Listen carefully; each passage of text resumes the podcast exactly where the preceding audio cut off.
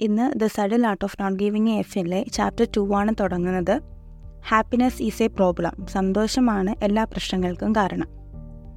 രണ്ടായിരത്തി അഞ്ഞൂറ് വർഷങ്ങൾക്ക് മുന്നേ ഒരു രാജാവ് ജീവിച്ചിരുന്നു. അദ്ദേഹത്തിന്റെ ഭാര്യ ആ സമയം ഗർഭിണിയായിരുന്നു. തന്റെ മകന്റെ ജീവിതം പെർഫെക്റ്റ് ആക്കണം എന്ന് അയാൾ ആശിച്ചു. അതുകൊണ്ട് തന്നെ ഒരു വിഷമമോ വേദനയോ ഒന്നും അറിയാതെ മകനെ വളർത്താൻ അയാൾ തീരുമാനിച്ചു. ആദ്യപടി എന്ന നിലയ്ക്ക് രാജാവ് കൊട്ടാരത്തിന് ചുറ്റും ഒരു വലിയ മതിൽ പണിതു. പുറം ലോകത്തെ വേദനകൾ തന്റെ മകൻ അറിയരുത്. ഒരു വേദനയും വിഷമവും അറിയാതെ വളർന്നതുകൊണ്ട് തന്റെ ചുറ്റിലുമുള്ള സന്തോഷത്തിലും സൗകര്യത്തിലും വിലയുള്ളതായി മകന് തോന്നിയില്ല.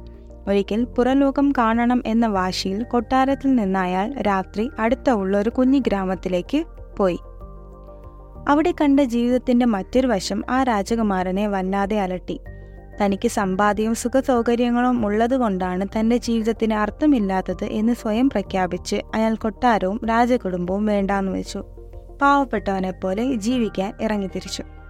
വർഷങ്ങളോളം ഒട്ടി വയറുമായി ഭക്ഷണത്തിന് മറ്റുള്ളവരോട് യാചിച്ചും സ്വയം ഉപദ്രവിച്ചും ജീവിച്ചു. പക്ഷേ പെട്ടെന്ന് ഒരു ദിവസം രാജകുമാരന് ഒരു തിരിച്ചറിവുണ്ടായി. പ്രാരാബ്ദത്തോടുകൂടി ജീവിക്കുക എന്ന് പറയുന്നത് കുറച്ച് കുറച്ചല്ല കൂടുതൽ ബുദ്ധിമുട്ടുള്ളതാണ്. അത്രയും നാൾ കഷ്ടപ്പെട്ടത് കൊണ്ട് ജീവിതത്തിന് ഒരർത്ഥവും അയാൾക്ക് കണ്ടെത്താനായില്ല.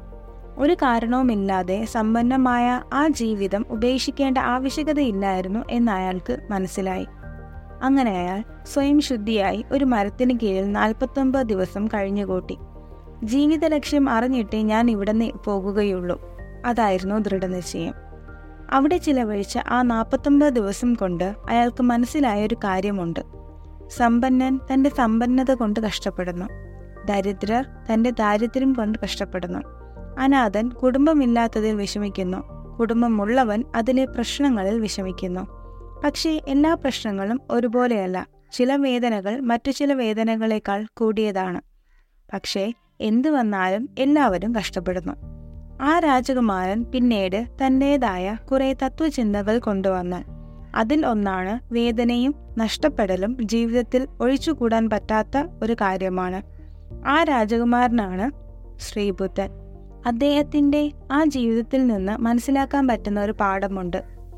ഞാൻ ഇങ്ങനെ ആയിരുന്നാൽ അല്ലെങ്കിൽ എനിക്കിത് ഉണ്ടെങ്കിലേ സന്തോഷിക്കാൻ പറ്റൂ എന്നുള്ള വിശ്വാസം അതാണ് ശരിക്കും പ്രശ്നക്കാരൻ.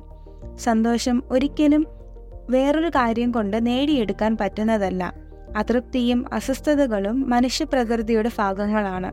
അവ രണ്ടും ഉണ്ടെങ്കിൽ മാത്രമേ ശരിയായ സന്തോഷം നമുക്ക് അനുഭവിക്കാൻ സാധിക്കുകയുള്ളൂ. താങ്ക്